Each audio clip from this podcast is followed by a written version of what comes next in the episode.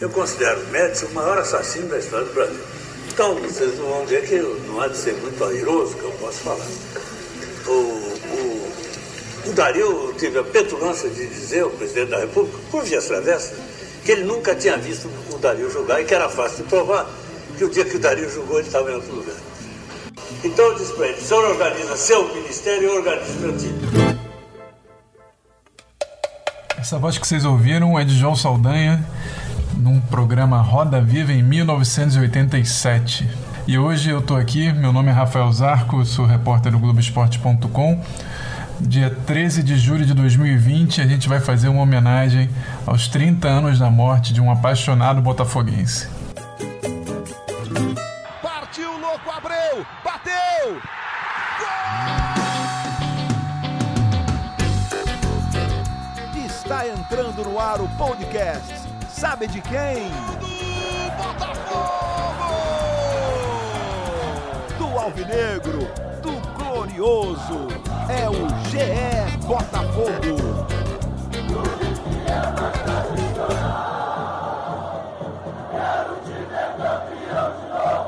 João Saldanha foi campeão em 1957 como treinador do Alvinegro, era amigo de Helena de Freitas, de Sandro Moreira e sempre frequentou bastante a sede de General Severiano.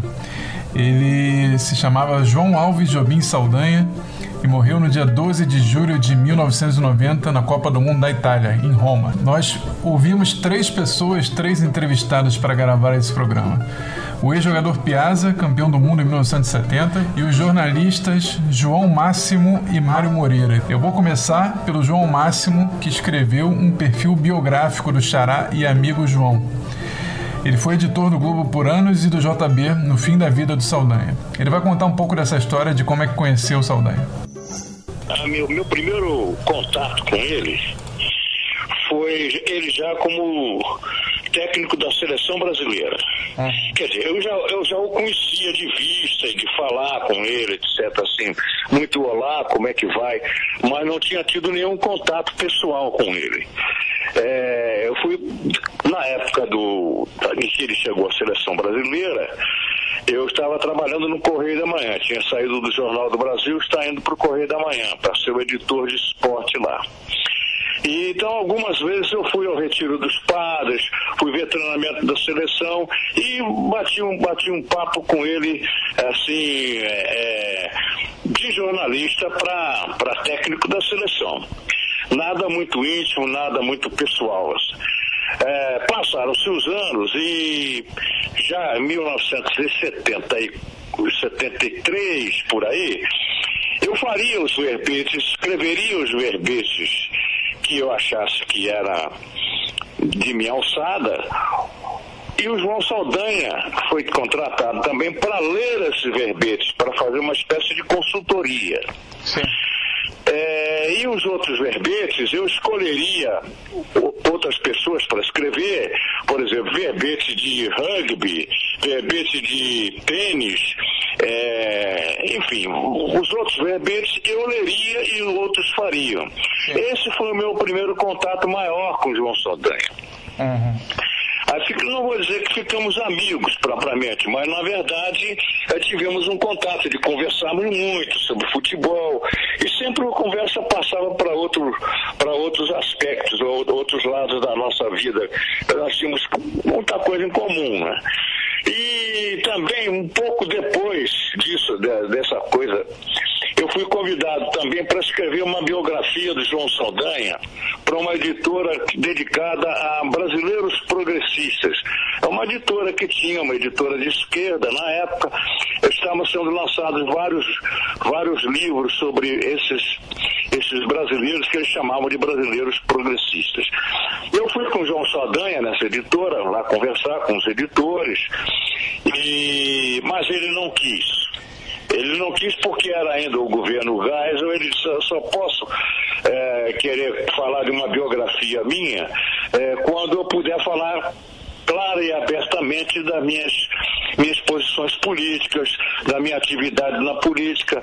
Ele falou ali que se orgulhava muito mais da sua participação na política, muito, sempre subversiva, né? sempre uma política por trás do pano, em que ele se orgulhava muito mais disso, é, da sua ligação, inclusive, com o Partido Comunista, todas essas coisas, ele se orgulhava mais disso do que a, a, a participação dele no futebol.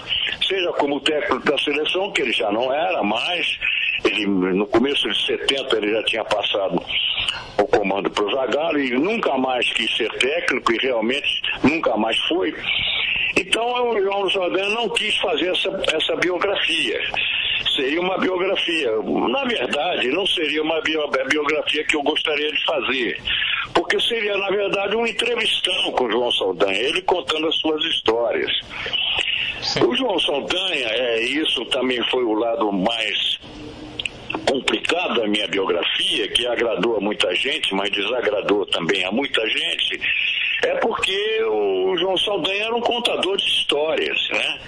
Ele era um grande personagem da vida brasileira, com participação destacada em vários, em vários setores, quer dizer, ele foi técnico de futebol, foi diretor do Botafogo, importante diretor do Botafogo, ele foi cronista de jornal, escreveu em jornal durante muito tempo e sempre com sucesso, um sucesso popular. Foi comentarista, uma espécie do principal comentarista que a gente tinha aqui num certo momento.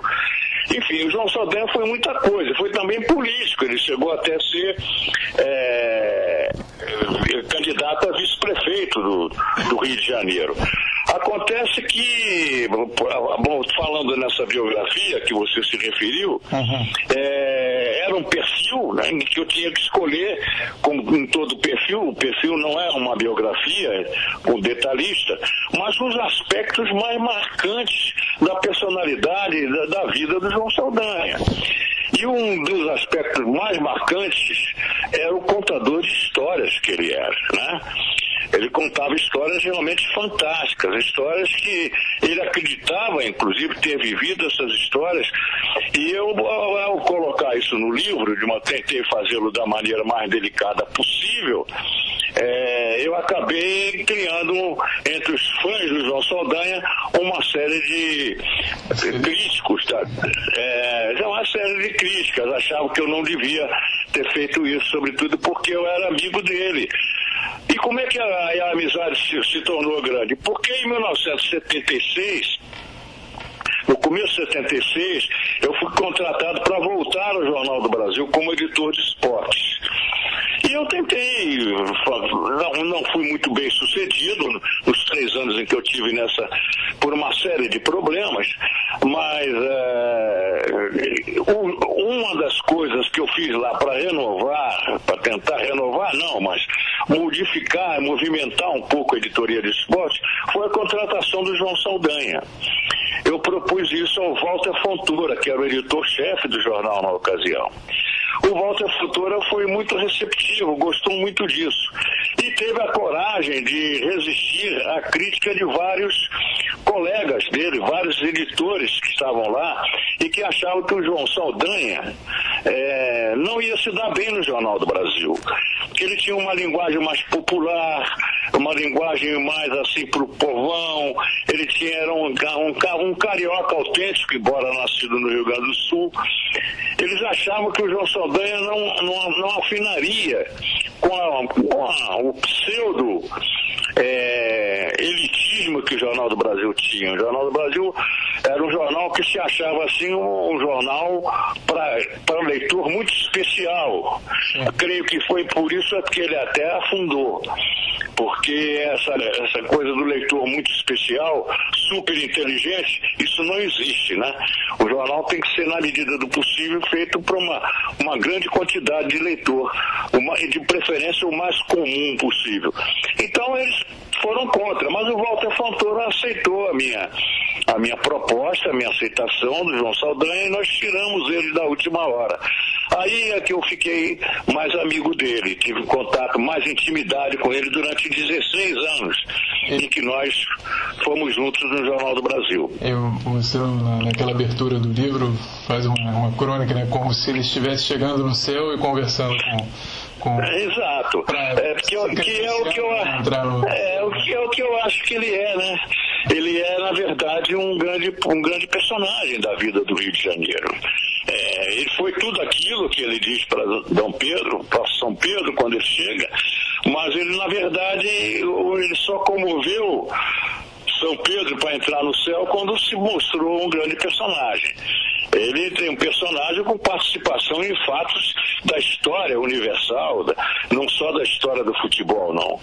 E a nossa convivência já tinha, foi muito boa, sempre foi muito boa porque inclusive é, foi, já tinha sido sedimentada na, na, na, na, enciclopédia Mirador. Lá estão até hoje, lá na enciclopédia. Hoje ninguém mais lê enciclopédia, está tudo na internet, né? Mas está lá na enciclopédia Mirador, quem tem ainda essa enciclopédia, está lá, estão lá meus verbetes que eu escrevi, eu escrevi o de futebol e o de esporte em geral. E tivemos uma discussão muito interessante lá, é uma história que eu conto no livro e que eu gosto muito de contar, porque o Otto Maria Carpo, que era um, um, posto, um intelectual de um brilho que a gente nem, nem tem como, como avaliar, não sabia de tudo, ele, o Weiss, a turma toda, esbarraram no xadrez. Seria o xadrez um esporte? Eles ficaram em dúvidas o xadrez não era esporte, porque não tinha atividade física. Um disse, ah, mas isso, não tem importância, porque tá bom. Eles eh, resolveram deixar o, o, o classificar o, xadrez como uma atividade lúdica. Foi a saída que eles tiveram. E bom, me fizeram, como eu gosto muito de xadrez, sempre gostei muito de xadrez, é, eu passei, a fazer o verbete, embora ele não fosse propriamente da minha alçada. Passou a ser quando virou atividade lúdica e o João Saldanha participou disso também. Né? Passaram-se os anos e aí, na ocasião havia uma coisa que chamada no Rio de Janeiro, na Museu da Imagem do Som, os prêmios anuais que eram conferidos, né? a, a, a, figuras do esporte, de outras atividades também. Mas o que nos interessa aqui é do esporte. Uhum. O, o, o, conselho era, era presidido por Ricardo Carabalbini. É, o Ricardo Carabalbini criou o, o, golfinho de ouro e o Estácio de Sá. Eram dois problemas para o esporte. O golfinho de ouro era dado para um atleta, um jogador, enfim, um participante ativo da coisa. E o Estácio de Sá é uma figura de dirigente, de, fora do, do, do, dos campos de competição, um cartola, um, um torcedor, enfim. Era uma figura mais é, não ligada à, parte do atleta, do atleta propriamente dito. O, o, prêmio do Golfinho de Ouro tinha um prêmio de dinheiro, o, o outro não, era um diploma, uma coisa assim. O Gildemar de Som tinha um conselho para eleger os vitoriosos todos os anos, né? E em 69, em 70, o, o Tostão ganhou, aí foi o, o, o Médici, parece ganhou também, o presidente Médici no Estácio de Sá. Bom, nesse ano havia dois candidatos lá para o prêmio, o prêmio eh, Estácio de Sá, se eu não estou enganado, se a memória não vai me falhar aqui, foi dado por Brigadeiro Jerônimo Bastos, que foi o chefe da delegação brasileira no México. Bom, na Copa de 70. E aí ficou quem seria o atleta. Tinham dois candidatos concorrendo, vários candidatos concorrendo, mas o, o, o conselho estava inclinado a votar no Mequinho, um jogador de xadrez campeão de xadrez, foi o melhor enxadrista, o melhor enxadrista da nossa história. Até hoje ele fica como, como o nome mais importante. Então queriam votar no Mequinho, que era muito jovem, tinha ganho um, um torneio importante, etc e tal. Aí o João Saldanha, que pertencia a esse conselho e que tinha uma posição politicamente contrária ao pessoal do conselho, é, disse, não, o Mequinho não, não pode ser eleito. Ele é, é, não, não se pode votar no Mequinho. Aí houve um espanto geral. Por que não, não votar no Mequinho, o nosso campeão, etc. Olha, não vamos votar no Mequinho porque o xadrez não é esporte. Aí o, a comissão ficou. Como, como o xadrez não é esporte? Tinha uma coluna de xadrez no, no, na página do Globo, o xadrez era colocado geralmente na, na página do Globo, na, na, na época, né? Era o José Tiago Mangini, que era um enxadrista que tinha essa coluna. Como é que não e tal? Essas coisas começaram a falar com o João Saldanha e ele falou, olha, eu participei de uma, de uma, de uma, de uma enciclopédia com, com, com, as sumidades de Otto Maria Carpo e Weiss, aí ele lembrou aquilo e disse, olha, o xadrez não é esporte. Aí ficaram, mas como não é esporte? Então ficaram e tal, assim. Aí o, um lá, eu não me lembro o nome dos caras todos a essa altura. Mas é um lá disse assim, mas é claro que é esporte. O xadrez é esporte porque, é, como é que se diz? É, tem competição. Tem competição. O que é tudo que tem competição é esporte. O João Saldanha foi eliminando, destruindo um a um. Ele não queria que o Mequinho fosse eleito porque o Mequinho tinha feito elogios ao, ao, ao Médici, e o, o Jabas Passarim, que era ministro, mas o Jabas Passarim, que tinha apoiado ele, inclusive, financeiramente. Então ele tinha feito um agradecimento a esses dois grandes brasileiros, pouco antes, uns meses antes, e o João Saldanha não perdoava esse tipo de, de posição do Mequinho, que era um garoto, com, com muita ingenuidade até na época. Ah, e o João Saldanha não, ele não pode ser eleito. O João Saldanha queria que entrasse o Buque, que era um cara de esquerda também e era um homem do remo. Só que ele era técnico, o Saldanha arranjou um jeito de botar ele como atleta. Ele não podia ganhar, ele tinha que ganhar o Estácio de Sá. Mas ele fez. Aí foi, foi debatendo as, as oposições. Uns disseram que ah, é competição. Mas ele disse, então, o desfile de missa também é esporte. Ah, não é isso não, tem isso, não tem isso aqui. Enfim, cada um dizia uma coisa do esporte. Até que um lado disse, olha, mas o esporte o esporte tem confederação esportiva. Aí o João Saldanha, olha, como tem a confederação do, dos bispos, entendeu? É, então vamos botar o São Jorge na página de Turf. Foi a grande tirada que ele falou. Entendeu? Mas ele foi rebatendo cada uma das argumentações, que era competição, que, que tinha taça, que não sei o quê. Ele foi de, de, debatendo tudo. Aí acabou ganhando o book.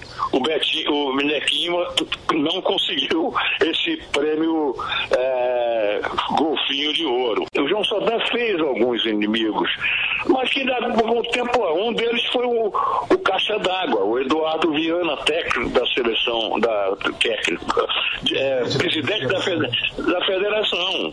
Entendeu? Odiava o João Saldanha, porque o João Saldanha não perdoava esse tipo de cartola. Né?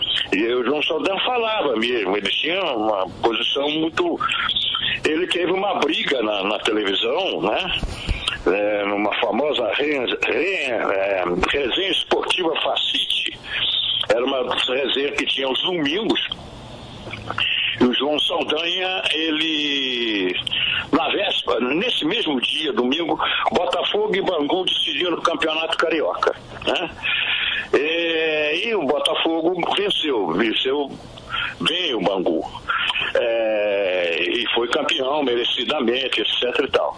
Bem, o, o João Saldanha, ao chegar no Maracanã, entendeu? Ele quando chega ao Maracanã, ele chega muito, quase em cima da hora. Né? Acima da hora de entrar, tinha que subir lá para as tribunas, para pegar a, para falar na rádio, etc e tal. Mas ele chegou um pouco em cima da hora.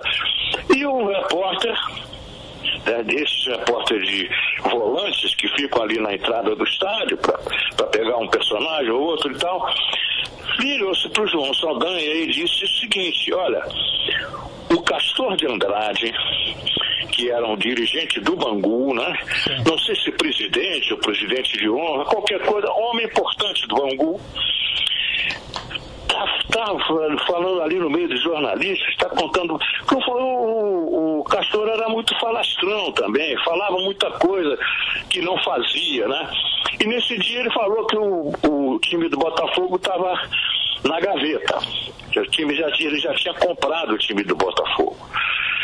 E o, e o repórter falou, ele disse, ele disse, mas ele falou quem, quem ele comprou, que jogador que ele comprou, o João Saldanha perguntou, cara, ele falou isso, olha, praticamente sim, ele falou que um deles tinha um uniforme diferente dos outros.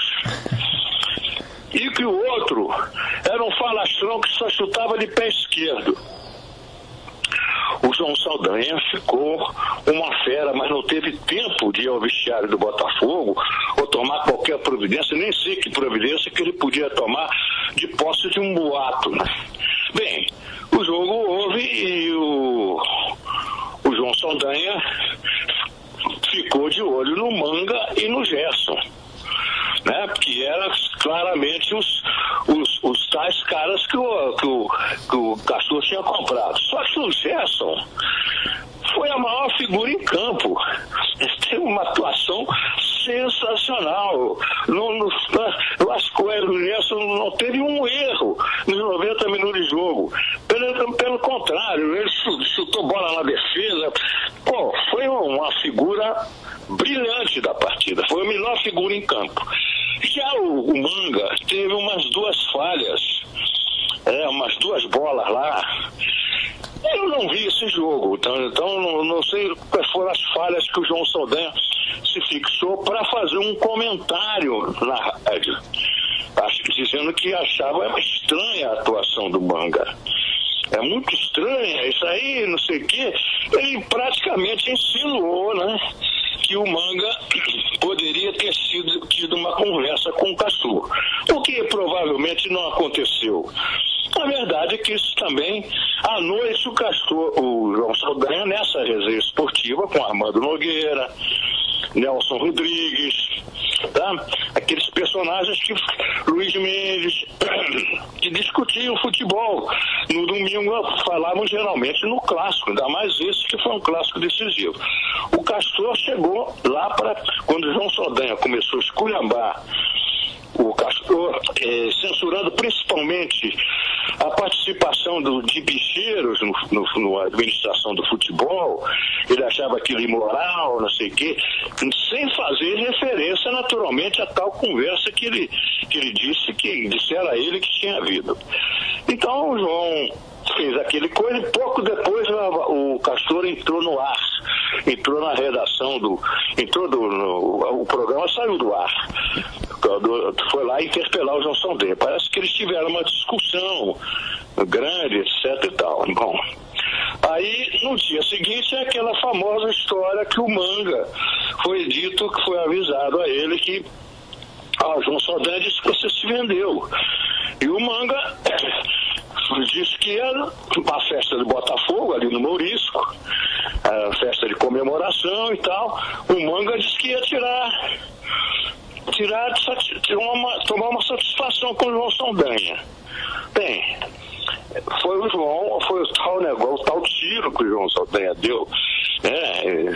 O, parece que o Manga saiu correndo quando soube que o João Saldanha estava com um revólver, atirou, atirou para o alto, sei lá para onde, e saiu correndo. Isso também virou uma história, só que verdadeira, né? Da, da, da, carreira e da vida de João Saldanha. Uma história sabida por todos, isso não ficou nos bastidores, né? Inclusive, é, é, o que se diz é que o Bebeto de Freitas, que era o sobrinho dele, né? Estava junto, né? Sobrinho dele, é. Estava acompanhando o João na festa tudo, e viu tudo. Sim. É, essa história é verdadeira, não, os jornais publicaram, o Manga ocorreu, eu sei o quê. Ele tinha esse negócio, ele era um, um gauchão, carioca demais no espírito, mas gauchão nessas, nesses gestos, assim, daquele. Uh, por exemplo, uh, eu acho a entrada do João Saldanha na seleção em 69, que foi uma surpresa para todo mundo, para mim, imagina, eu nem conhecia ele direito, né? é, foi uma surpresa para o Brasil inteiro que se entregasse a, a seleção a um jornalista que tinha sido técnico do Botafogo em 57, mas, já, mas que, portanto, já, já há 12 anos que não era mais técnico, não tinha experiência de dirigir time, porque era um jornalista, etc e tal, isso, isso criou uma, foi uma surpresa danada. Mas foi uma surpresa que para aqueles que foram contra no primeiro momento, é, logo, logo, logo mudaram de opinião e viram que o João Saldanha tinha amado uma seleção, que era a nossa melhor seleção, livre da, da, das conversas que havia entre técnicos e, e, dirigentes pedindo que convocasse o jogador, convoca esse, convoca esse. Havia sempre um interesse. Em 66 chegou ao máximo, o, a seleção brasileira chegou no partiu de um início de trabalho com 44 ou 45 jogadores convocados, que é quatro seleções para ir mandar os titulares e reservas para a Inglaterra, não funcionou, o Brasil fez um papel feio na Copa do Mundo de 66. Ah, bem, o João Saldanha acaba com isso. Ele, antes mesmo de conversar com, com, com os dirigentes, ele já dá a lista dos 22 jogadores, que obviamente ele foi mudando à medida do caminho, em que o caminho foi avançando. E ele, naturalmente, é, conseguiu a, eliminatória invicto. O Brasil ganhou todas as partidas, né?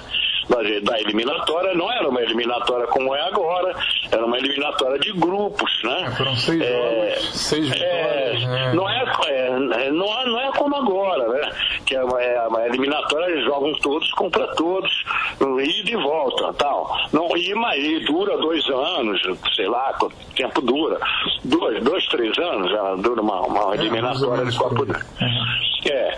Então, não, ela durava meses, aqueles meses do ano que, a, que as coisas eram lá. A seleção, veja você, a seleção ficava, jogadores do, do clube ficavam permanentemente ao serviço da seleção, que é uma coisa que hoje é impensável de acontecer. Né? Bom, mas o que interessa é que o João Saldanha fez uma seleção em que se passou a acreditar. E eu acho que isso foi importante para 1970. Eu sempre disse, e digo isso no livro também, que a seleção brasileira não teria ganho a Copa de 70 com João Saldanha no comando no México, mas também não teria sem o João Saldanha de 69. Eu acho que o João Saldanha foi fundamental em dar à seleção um caráter, uma cara, em que você podia acreditar e torcer por ela. Uhum. Comenta-se, comenta-se, como ele disse, parece que é absolutamente verdadeiro, que muita gente no Brasil começou não torcendo pela Copa do Mundo, pela seleção brasileira na Copa do Mundo. Né? Começou assim, porque estava muito vinculada ao governo militar, a, toda a seleção tinha toda uma estrutura militar, mesmo dentro dela. É, então, mas à medida que a seleção foi jogando em 1970, e esse mérito o Zagallo tem, é, a seleção foi ganhando e todo mundo no final comemorou os que eram contra e os que eram a favor da ditadura. Então, na verdade, é, o João Saldanha aí já está fora, ele é um personagem fora. E por que que ele saiu? É, por que que, é, é uma tese minha, eu, eu, eu não, não, acho que todo mundo acha que ele saiu porque é, ele era comunista e aí a, a decisão, o Médici não quis tirar ele. Todo mundo acha que essa é a melhor história. A melhor história que se pode contar da queda do João Saldanha é ele imagina. O presidente Messi gosta de um jogador chamado Dario. É um jogador formidável, um atacante formidável. E o João Saldanha não convocou o Dario. Né? E há uma conversa que parece que também aconteceu, eh, creio que no Rio Grande do Sul, quando ele tinha ido lá, em que falaram, oh, João Saldanha, por que, você não convoca o Dari? O presidente Médici gosta muito dele, é fã dele. E o João Saldanha teria um, dado uma tirada, é uma tirada que tem várias versões de como, como ele teria se manifestado, mas ele disse, olha, o, menino, o presidente escala o ministério dele e eu escalo meu time. Algo mais ou menos assim. É, bom, conta um pouco dessa história naquele Roda Viva de 1986. Sei, sei, sei. Ele explica que falou isso mesmo, mas é, é, disse que o, é. que o presidente Médici nunca poderia ter visto o Dario em campo porque ele nunca estava é, no mesmo é. local. E tudo. Aí já, isso já eram águas passadas. Ele já podia falar. Na época ele não podia falar essas coisas. Que, que o presidente Médici era um torcedor de radinho de pilha, como a gente costumava dizer. Via jogo ou com radinho de pilha colado uh, no ouvido para saber quem era quem. Ah, bom, mas a verdade é que o João Saldanha, dos primeiros meses, janeiro, fevereiro de 1970, ele, ele tem um. ele perde completamente o equilíbrio que, que lhe restava. Ele fica completamente transtornado, ele estava muito sensível a críticas. Eu convivi com ele nesse período, né? É, eu estive com ele na noite que ele caiu, ele, ele quando saiu de lá, conversei com ele demoradamente dentro do carro dele, né? É, já, já de madrugada ele já tinha acabado de ser demitido e tal. O João Saldanha estava completamente de, de, transtornado com as críticas que sofria e tal. Eu tenho uma, uma, uma lembrança disso, porque eu vivi isso muito de perto, que na época havia um interesse em derrubar o João Saldanha. Não sei se político, não sei se porque ele não convocou o Dario, eu acho um absurdo que você tire um técnico da seleção porque não convocou o, o, o favorito do ditador. Acho que isso, a história é, é muito boa, mas me parece um pouco um pouco longe da realidade. O que acontece é que o João Saldanha sofria crítica. Um dos maiores críticos que ele tinha era o Strick. O Strick era técnico do Flamengo, foi do Atlético Mineiro, do Flamengo, etc e tal. Nessa época ele era técnico do Flamengo. O Strick dizia as maiores, as coisas mais incríveis sobre o João Saldanha. Ofendia, chamava de burro, chamava disso, chamava daquilo, tá entendendo? Falava mesmo comenta-se, ah, isso aqui, as histórias que se contam, que alguém meteu na cabeça do Strick que se o João Saldanha caísse, ele ia ser o técnico. Porque ele tinha essa ambição, ele tinha essa pretensão. Então, ofendeu o João Saldanha. Até que um dia o, o irmão do João Saldanha, Aristides Saldanha, que era o irmão mais velho dele, uma pessoa também politizada, gaúcho como ele, só que a diferença é que o João Saldanha torcia pelo Grêmio e o Aristides pelo Internacional. É, mas se davam bem, apesar de tudo. Então o Aristides falou, olha, esse camarada aí tá falando mal de você. A propósito do Strick. Você vai lá resolver essa situação ou quer que eu vá? Essa história realmente aconteceu. O João Saldanha pegou um revólver e foi lá no Brasil, invadiu a sede do Flamengo. O Strick não estava, felizmente para todo mundo, o Strick não estava. Né? Então, essa invasão, o presidente do Flamengo se queixou, falou com o ministro, falaram com não sei o quê. O João Saldanha foi perdendo completamente as estribeiras. É, como é que o técnico de seleção brasileira é, vai, vai pegar um revólver e vai invadir a sede do Flamengo, entendendo? o clube da popularidade do Flamengo, para matar o técnico do Flamengo? Isso tudo pesou muito. Eu acho que pesou muito. E aí vem a história do João Saldanha no negócio do Pelé, né? O negócio do Pelé que ele diz que o Pelé tinha Parece que o Pelé tinha uma, uma miopia mesmo, mas uma coisa pequena, uma coisa, uma bobagem. E ele começa a chegar, chegar, anuncia que o Pelé estava sem condição de jogar, principalmente partidas noturnas, etc e tal. Essa história do Pelé tá cego, que correu o mundo, etc e tal, também foi fundamental naquela altura do acontecimento. Porque ia ter um amistoso aqui contra o Chile, foi na véspera do João Saldanha, parece que foi na véspera disso que ele, que ele caiu, porque ele não escalou o Pelé.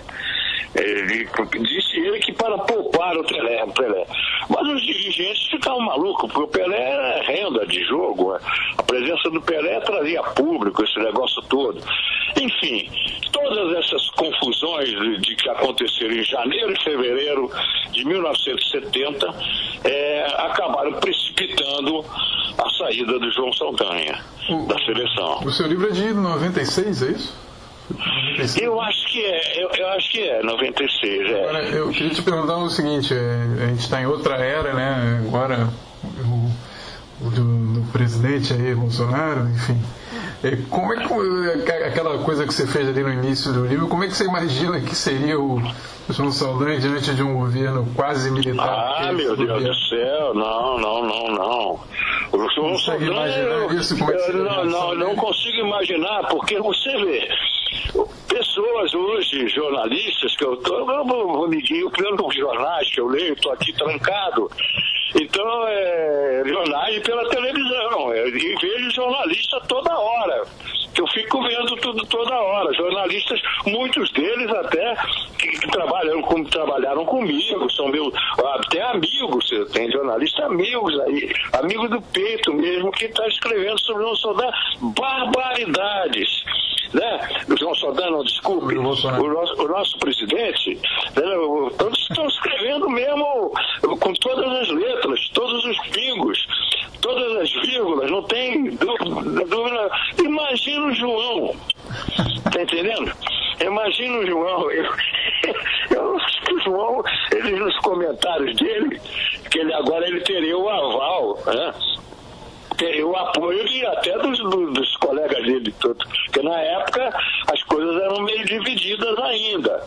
É, basicamente, a imprensa era, vamos dizer, 90% é, é, contra a ditadura. Eu acho que era por aí. Mas tinha uns 10%, e 10% poderosos. Então, hoje, eu, sinceramente, eu não, não sei dessas, dessas pesquisas que existem aí sobre a popularidade do nosso presidente, do, do apoio que ele tem ou não, mas para mim, eu não conheço, eh, pelo menos pessoas que eu, que eu convivo, pessoas de jornal, que seja a favor do presidente, mas imagina o João Saldanha.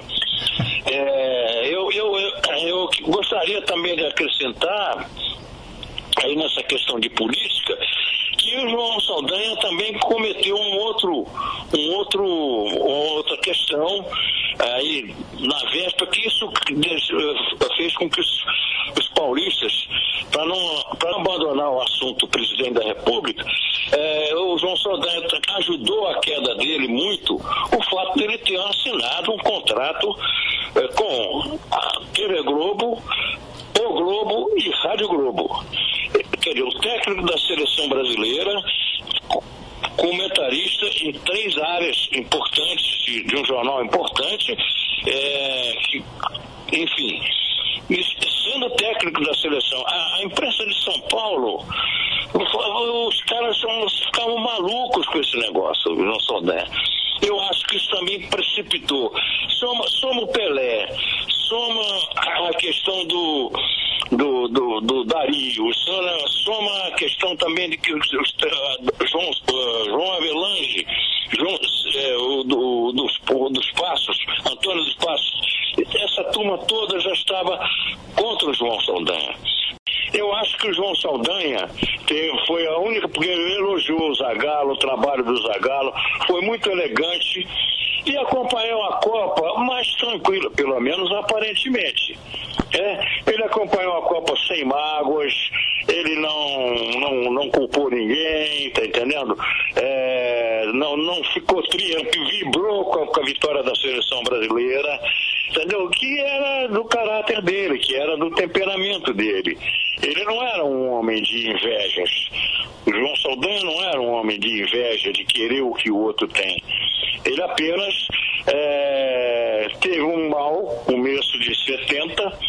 É, eu acho que ele não duraria muito também ali e poderia ter um, um complicador para a seleção lá no México. A entrada do Zagallo, que foi muito criticada, inclusive por mim, como jornalista, eu achava que o Zagallo não devia ser o técnico por causa da, da vinculação dele com, a, com aquela equipe de Lídio Toledo, Admildo Cirol, entendeu?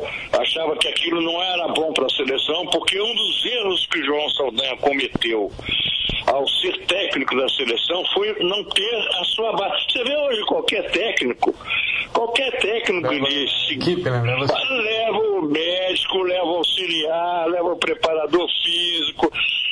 Qual é o técnico hoje que vai se entregar na mão de uma equipe de outro técnico? Tá? Não, não isso não se faz mais. É, mas o João Saldanha fez aquela, já não se fazia. Aí foi mantido o Lírio Toledo, que acabou é, é, tendo uma crise com o Lídio também, por causa de corte de jogador que não devia ser cortado. É, enfim, complicadores que ele teve com o Admildo Chirol, que, que debochava dele durante os treinamentos, por achar que ele não sabia nada de preparo físico. É, enfim, ele não tinha aliados, e esses aliados eram aliadíssimos do Zagallo. Então foi manter aquela estrutura, é, nós não fomos simpatizantes dela. Não é que tínhamos nada contra tecnicamente a nenhum deles. Nenhuma restrição ao médico Lido Toledo, ao seu conhecimento de medicina, nem nada, nem do Admildo Tirol, nem coisa nenhuma. Mas as suas atitudes políticas dentro da seleção brasileira não eram as mais simpáticas a, a, a um lado da crítica, né? Uhum. Bom, mas isso acabou funcionando. Então, a, os que criticaram, inclusive eu, não estavam, não estavam com a razão absoluta. A razão absoluta se foi, foi, foi fixada e determinada e cristalizada no México. Mas o João Saldanha, eu, ao contrário do que esses aqueles críticos, que tem, todo mundo tem direito de criticar, eu não estou criticando os críticos, não. Mas o, ao contrário do que os críticos falou, é o que, o que eu guardo do João Saldanha são as melhores lembranças. Né? Foi uma pessoa que foi muito importante para mim é, ter convivido com ele, conhecido ele, tá entendendo? Sabendo que ele era uma pessoa especial em todos os sentidos. É? E me, me considerava talvez se ele lesse o meu livro não, não achasse isso. Considerava seu amigo, tá? Seu amigo. Gosto muito do, de lembrar o João Saldanha é, nesse período da, da morte dele, é, que foi um, um impacto aqui para nós. Ele morreu em Roma, vendo a Copa do Mundo. Ele queria viajar mesmo sabendo que estava. Exatamente. Foi a última vez que eu vi o João Saldanha, falei com o João Saldanha. Ele estava ele tava com uma, um problema de respiração péssimo, né? Ele tinha efizema, mas o efizema assim, sei lá, em um alto grau. E ele estava apoiado numa mesa da redação, e eu em pé do lado dele, conversando sobre a seleção, né? E eu não me atrevi, porque já tinham me dito, né? Olha, o João Saldanha fica furioso se você diz que ele não deve ir à Copa do Mundo, não. Porque os médicos já disseram isso a ele, ele quis é, dispensar os médicos, não adianta a família, ninguém quer falar isso com ele, ele vai de qualquer maneira. Então eu não falei nada com ele, já sabia disso. Aí eu fiquei batendo papo, eu me lembro que ele usava aquela expressão. E a seleção, João? A seleção vai pro brejo. Eu estou falando de Copa de 90. Não, não é Copa de 70, não. É Copa de 90. Sim, sim. Então, olha, a seleção vai pro brejo. A vaca vai pro brejo. Como ele gostava de dizer isso? E ele com uma respiração apoiando na mesa. Eu pensei, cara, comigo, bom, não falei nada. Eu não eu, um, sou eu que vou conseguir demover o João de ir à Copa do Mundo, né? E foi acabou morrendo lá, né? É, morreu no campo de batalha dele, né? Quem tem um carinho muito especial por João Saldanha é o Wilson Piazza. Ele foi capitão do João Saldanha na, na, durante as eliminatórias da Copa de 1970, aquela campanha de seis jogos e seis vitórias do Brasil, que teve o Tostão como artilheiro e principal destaque. E o Wilson Piazza falou comigo de um sítio que ele está passando essa quarentena, tá ele e a esposa. Ele é uma simpatia de pessoa, me atendeu, ouviu bastante, contou bastante história. E você vai, vocês vão se divertir porque ele conta algumas coisas engraçadas, até do jeitão de Saldanha. Ouça um pouquinho esses, até dos bastidores da queda dele também. O Saldanha era, era, um papo direto, né? O Saldanha. Ele não tinha aquela coisa de ficar fazer mistério, não. Ele tivesse que falar, seja eh, sobre a equipe, ou coisa, ele já chegava e já falava logo. É, também era um jeito, se até falar, né, o João Corais, para ser verdade, ele então já chegou na seleção mostrando a forma é, é, de, de, de, de, trabalhar, o queria trabalhar, a franqueza, etc, etc. E ele foi o nosso condutor na, nas eliminatórias de 69, né? Sim. É, e, e, ali a gente pôde familiarizar um pouco mais com ele e entender um pouco mais com relação à parte é, técnica da seleção brasileira, o que, que ele pretendia da seleção.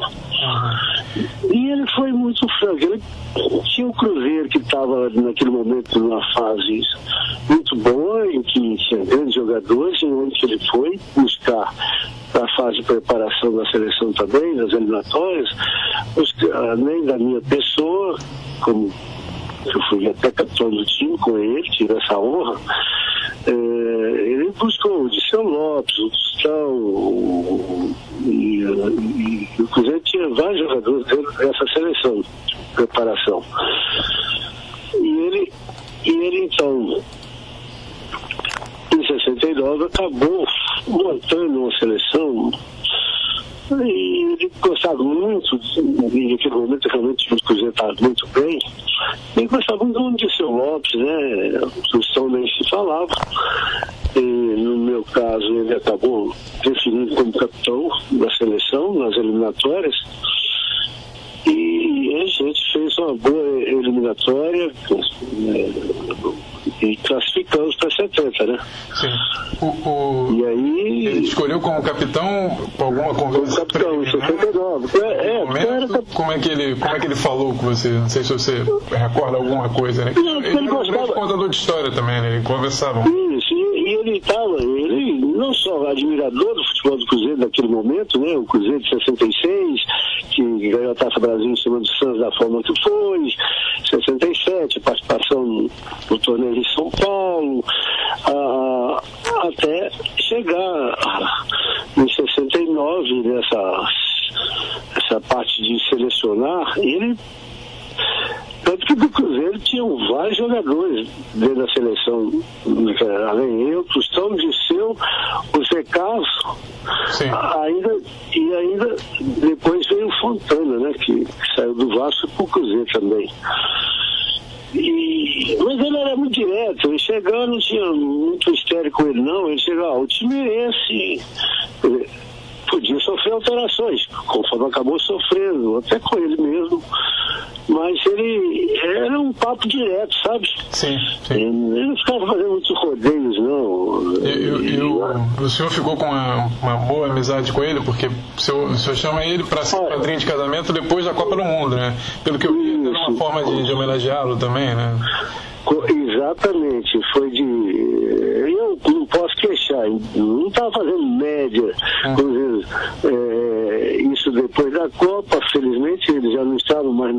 Felizmente eu digo assim, quando eu fiz esse convite, ele já não estava como treinador da seleção. Claro. Né? É, foi uma forma, porque ele deu oportunidade, ele acreditou, particularmente, eu vou falar da minha participação na seleção, ele acreditou e me levou e me deu essa honra de de capitanear a seleção nas eliminatórias de 69. Uhum, uhum. Então, eu fui capitão na seleção em 69. As, a, a gente conseguiu fazer as eliminatórias, vencendo todos os jogos, classificando. E quando aconteceu a saída dele em 70, eu lamentei muito, não só porque ele me tinha como capitão dele, mas porque é, é, ficou um pouco o ambiente, né? O, prejudicado em relação àquela seleção de 69 que ele fez nas eliminatórias. E essa insegurança podia atrapalhar, evidentemente, o desempenho da seleção brasileira, a parte de treinamentos para a Copa do Mundo de 70, né? Uhum. Mas, é, lamentavelmente, ele acabou saindo em questões políticas, o momento Sim. que vivia o Brasil, e ele, ele sabe muito bem que ele, ele ele politicamente ele era identificado ele era do partido na outra parte, dentro daquele regime revolucionário, né? Uhum. É, o regime militar, ele não concordava, ele pertencia ao Partido Comunista, né? A gente na seleção, naquele momento, não tinha muita, muita vivência política, a gente não estava muito aí, queria mais jogar futebol, mas ele era politizado. Que o senhor mais recorda do, do Saldanha, assim, alguma frase de efeito, algum o jeitão dele como colunista, como comentarista? Qual é a lembrança? que você tem? Ele muito, ele era muito direto, Saldanha, sabe? Eu, eu admirava, porque ele não tinha, ele não tinha papo na língua, não. Seja para falar com o Piazza, ou seja para falar com autoridade, né? Uhum. Que ficou muito famosa aquela frase de que, que, é, que acabou nos tempos, por causa de, de, da CBF na época, né? Que, que, que, que sentiu, acho que a pressão, né? A direção da, da CBV sentiu a pressão. Fala CBF, teórica, a gente confunde até CBF, CBV, porque depois que vem CBF. É, e ele não, ele era politizado, sabia, esquerda, parte comunista e tudo, mas ele sinceramente na seleção, da maneira simples dele, que a gente até me surpreendeu, ele chegou e falou, não, meu time é esse aqui, quer dizer, só muda se tiver uma contusão grave se não estiver jogando uma bola quadrada diferente daquilo que joga no clube. ele, ele disse isso, né? Ficou uma situação constrangedora da seleção que acabou levando a saída dele. Primeiro foi um, foi um treinador que ele teve lá com o Stick, que era treinador do Flamengo, né? Quando a gente treinava lá no Flamengo, também houve lá que diz que saiu, e eu não posso afirmar 100% isso, saiu lá da concentração do Retiro dos Padres, né? Onde nós estávamos na época com ele, e foi lá, acho que procurar o Stick, segundo comentários na época, é que foi por o Chico tirou uma satisfação, porque eu não sei o que lá, né, o Omon, e ele. Sério que, que teve até uma vez que ele andou dando um tiro, acho que no jogador, não sei se. É, é, acho que foi o exatamente. Então só ganha, sei lá, ele era, era estourado, ele era aquele jeito dele, mas e também não, igual eu tô falando, tinha papo, se tivesse falar, falava direto, né? E, e tem uns detalhes com ele que eu, que eu recordo, na, por exemplo, nós estávamos na Colômbia na fase de preparação, aí é, teve, antes de começar as eliminatórias 69, aí teve um convite lá do, do embaixador, né, do Brasil, lá em lá em Bogotá, né? Uhum. E, e, e, para que a gente pudesse ser recepcionado lá, aí ele foi a delegação brasileira lá na casa do cônsul, né? E na hora de sair, eu era o capitão do time naquele momento, e na hora de sair, a gente tava lá assim, pô, será que vai ter uma cervejinha lá? É aquele negócio, né, do boleiro. Será que vai ter um uísquezinho lá que a gente, será que a gente vai poder tomar? Porque, né, na casa do embaixador, não sei o que lá. Logo que a gente saiu para tomando, entramos para ir para casa do embaixador, para essa recepção, é, é, logo alguns companheiros da seleção, que eu era o capitão, vieram para mim dentro do ônibus e perguntaram me falaram assim, ô Piada, pergunta o homem lá, será que a gente vai poder tomar uma cervejinha, um uísque, se enrolar lá na casa do embaixador? Que ainda só estava vazia para a Copa, para os jogos, né? Então, eu ia falar, não, eu vou conversar com ele, né? E a gente ver se vai poder. Mas ele é tão, só é já tão malandro, tão já vivido no futebol, experiência, apesar podia não ser tanto como treinador, mas pelo meio, pelo comentarista que era, etc., né?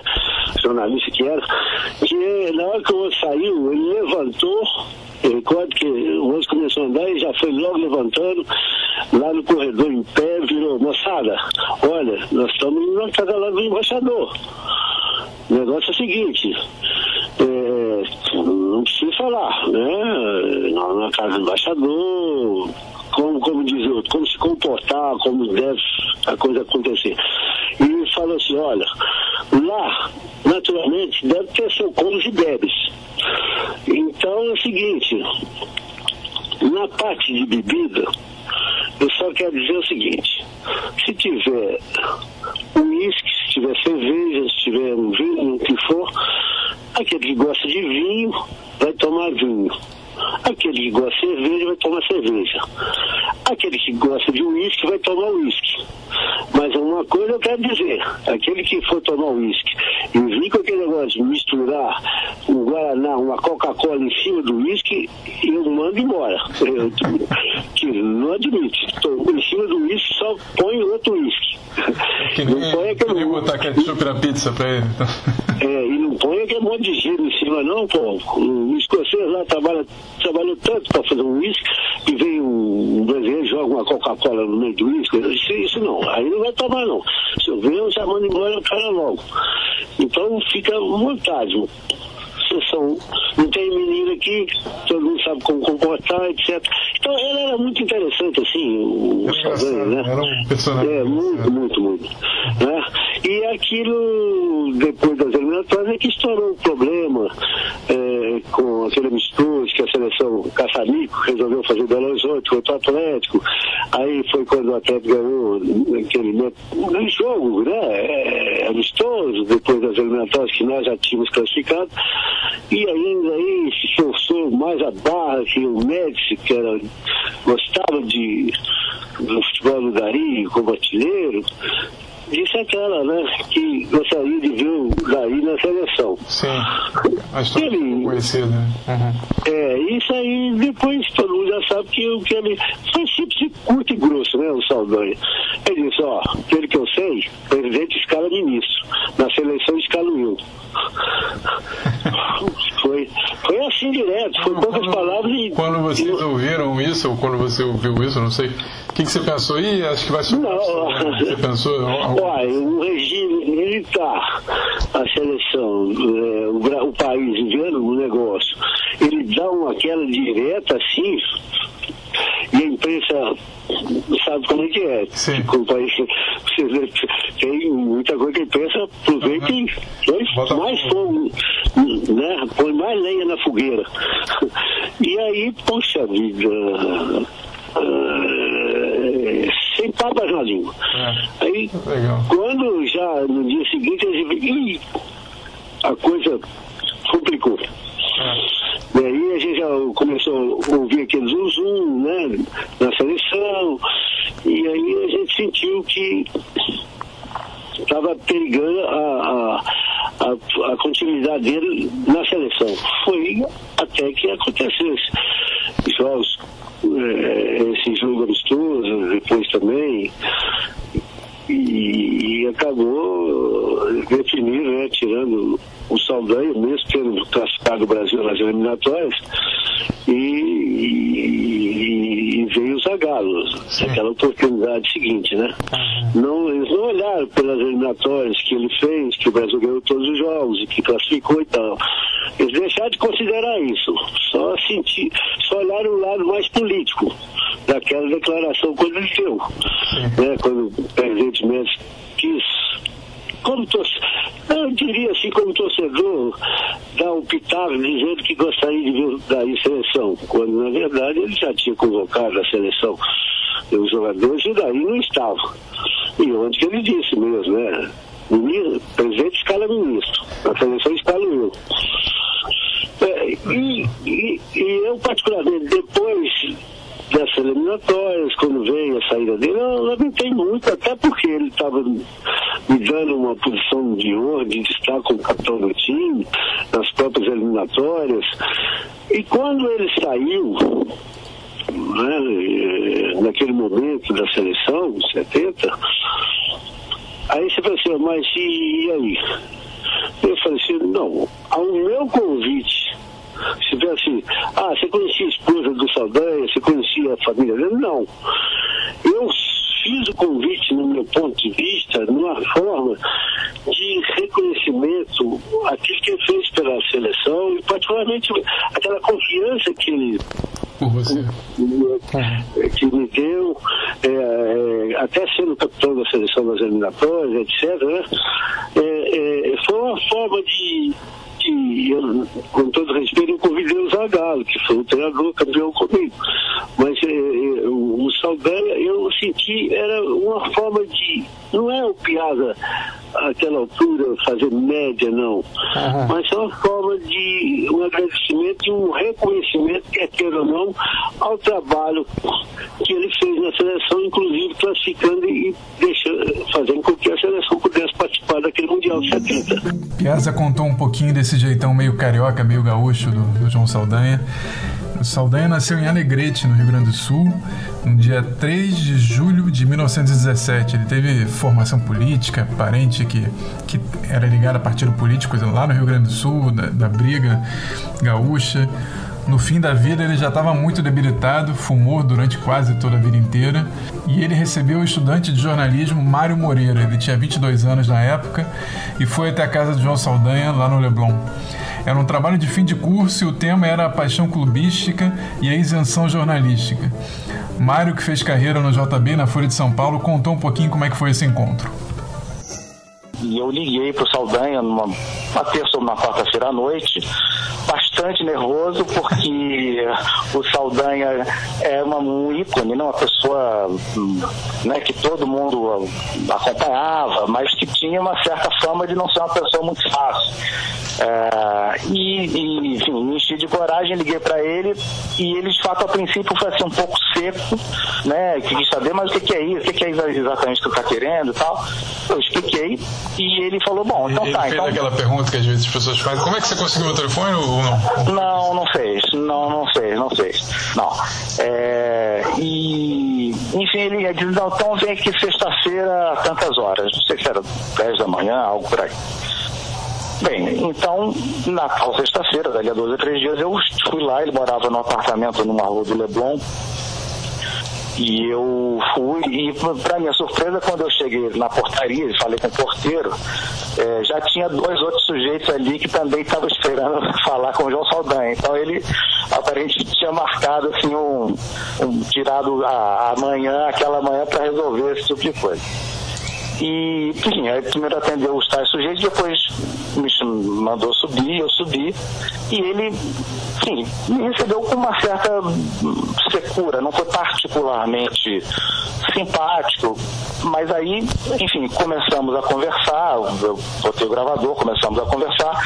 As primeiras duas ou três perguntas ele foi assim um pouco. Uh, uh, respondeu de uma maneira um pouco monossilábica, mas depois eu acho que ele foi se, se empolgando com a conversa, ele começou a dar respostas mais, mais longas e mais, enfim, a desenvolver mais os assuntos. Né? E ele era uma pessoa que também não se prendia né, ao, ao que você perguntava. Né? O Saldanha era uma referência não só pelos conhecimentos profundos que ele tinha de futebol, mas também pela maneira interessantíssima como ele se, se expressava. Então você podia até discordar do que o Saldanha dizia, mas valia a pena sempre ouvi-lo porque ele dizia sempre de uma maneira muito interessante. Né? Uhum. Então as, as perguntas que eu fui fazendo, que eram sobre essa questão da paixão clubística, a questão de, de, de, como se adquire o conhecimento do futebol para falar sobre o assunto, da linguagem que se deve empregar uh, para o torcedor entender, etc. e tal, ele não se atinha, digamos assim, a, a, ao tema específico da pergunta. Ele sempre desenvolveu um pouco mais, o que acabou tornando a entrevista mais interessante, né? Porque ele falou de muita coisa, né? Então, foi assim, aí acabamos conversando bem uns 45 minutos por aí. E, e foi, foi para mim uma experiência muito importante, porque é, eu era um jovem, não estava nem formado ainda, muito tímido.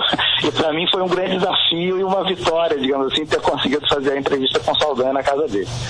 E, e ele ali estava se eu não me engano, ele estava escrevendo para o Jornal do Brasil e na Manchete, né? Na, ele, na época, em 89, ele comentava para a TV Manchete, né? Ele, inclusive, foi à Copa do Mundo no ano Sim. seguinte pela Manchete. Eu não me lembro nem se ele conseguiu fazer, porque ele já viajou doente. Ele viajou... Ele escreve a última coluna dele dia 5 de julho. É, aí depois dia 5 de, ju... é. dia 5 de julho? É. Ah, é, depois foi internado e não, afinal ele já não fez, né? É, ele já... Ele ele morre no dia 12, né?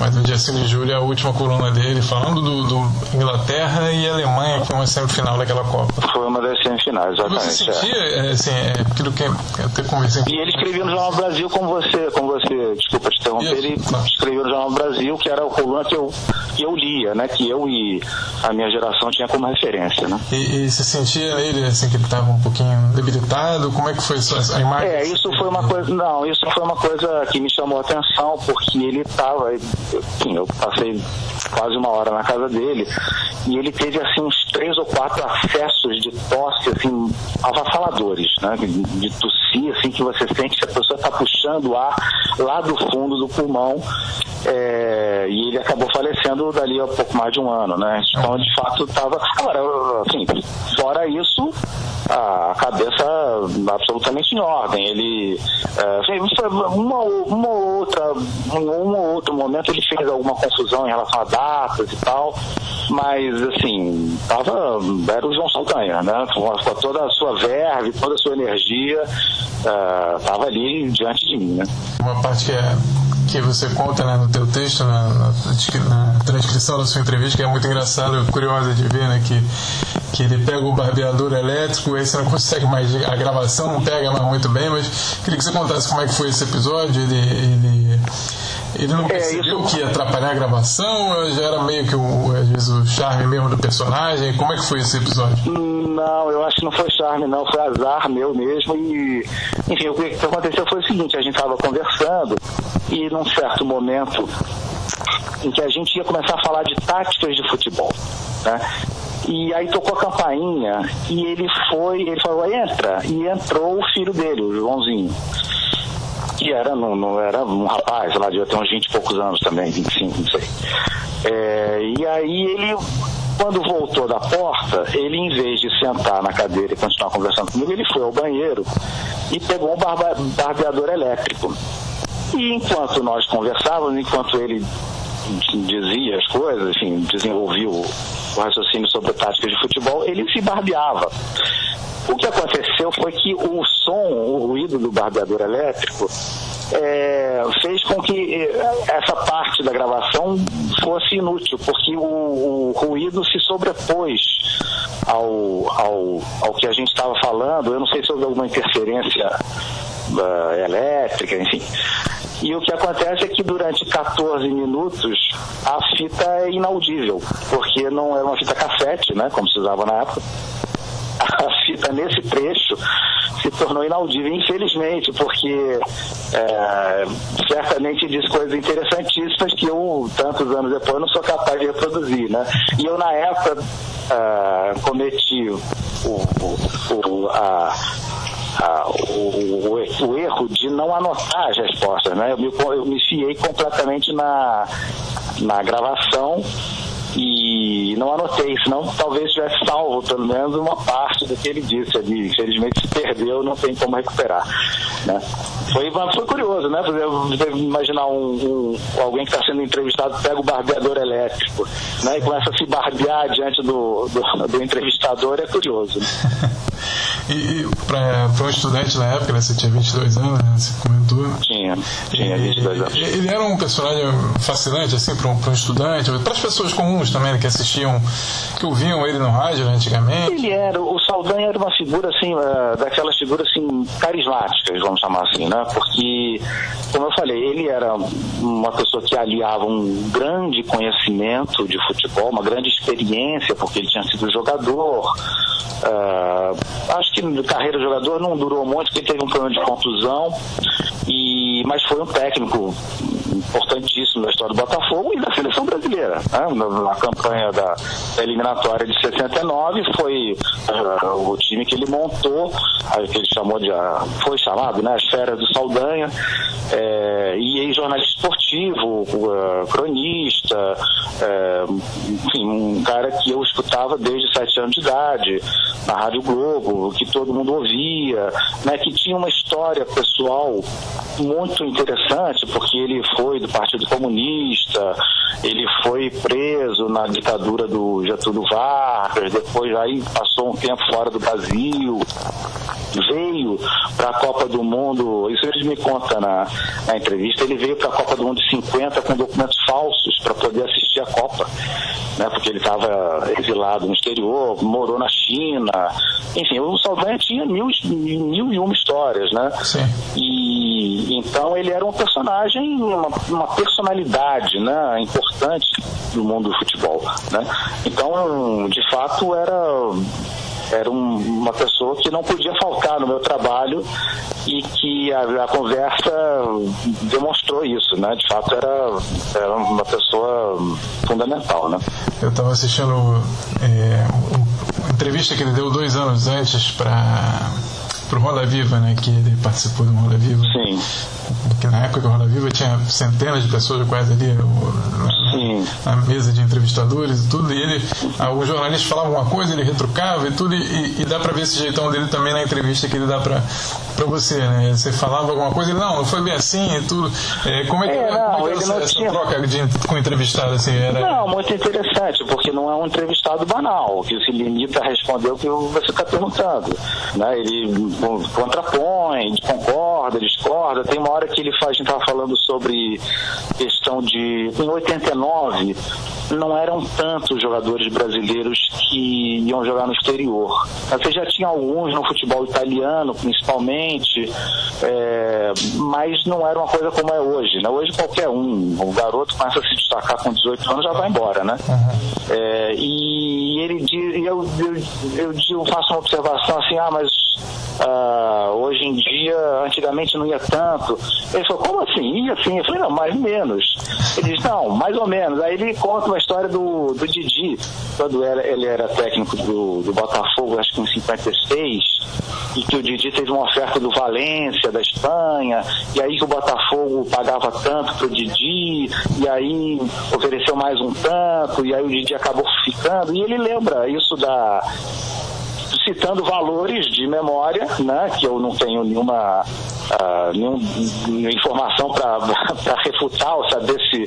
Mas assim, ele tinha de cabeça, né? Aliás, uma coisa que me, me impressionou, se você me permite, claro. uh, quando a gente fala de a questão da nomenclatura das posições dos jogadores e ele criticava muito a questão do, do que se chamava na época de cabeça de área, né, que é aquele aquele jogador de meio de campo que protege a zaga, hoje se fala mais volante. Mas na época no Rio, pelo menos, se dizia cabeça de área. E ele era muito crítico desse negócio.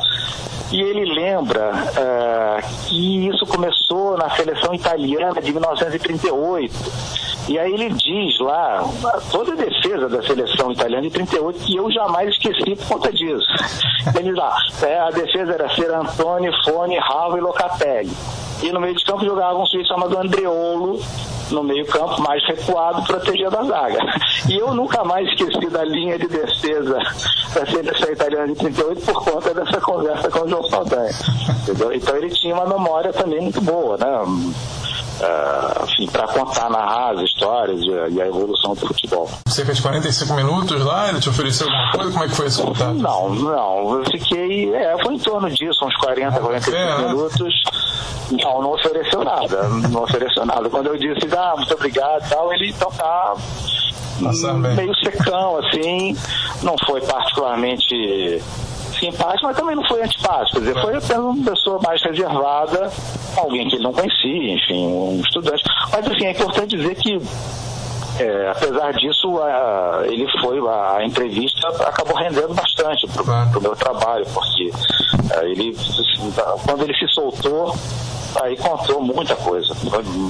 Falou da China, falou de.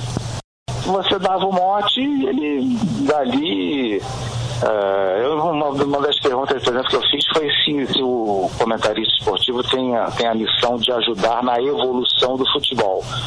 A resposta dele, e na involução também.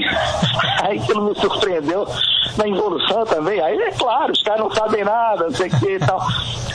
Então foi muito curioso, porque ele é, sim, disse muita coisa que ele, que ele achava e tal, daquele jeito, de novo, com a, com a verve que era inigualável, né?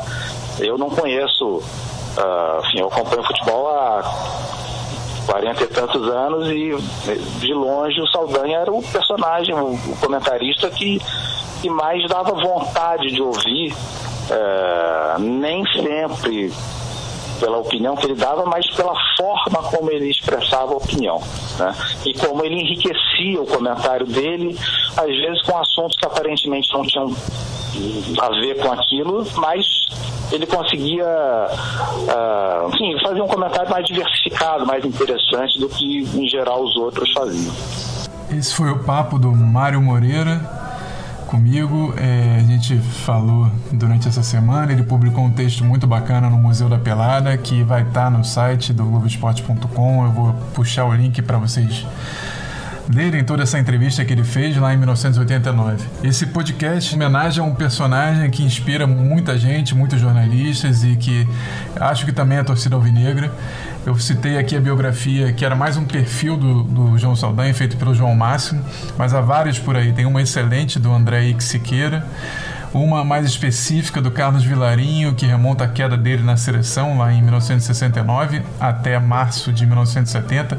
Mas tem documentário, tem essa entrevista que eu coloquei lá no início do Roda Viva. Enfim, o Saldanha é um personagem que vale muito a pena todo mundo conhecer. Era um cara que tinha também essa cara do Botafogo, um apaixonado, controverso, valente, às vezes caricato também. Eu fico por aqui, espero que vocês tenham gostado desse programa. Foi especial sobre o João Saldanha e, e suas facetas, suas mil e uma histórias. Um abraço para todo mundo, todos os alvinegros.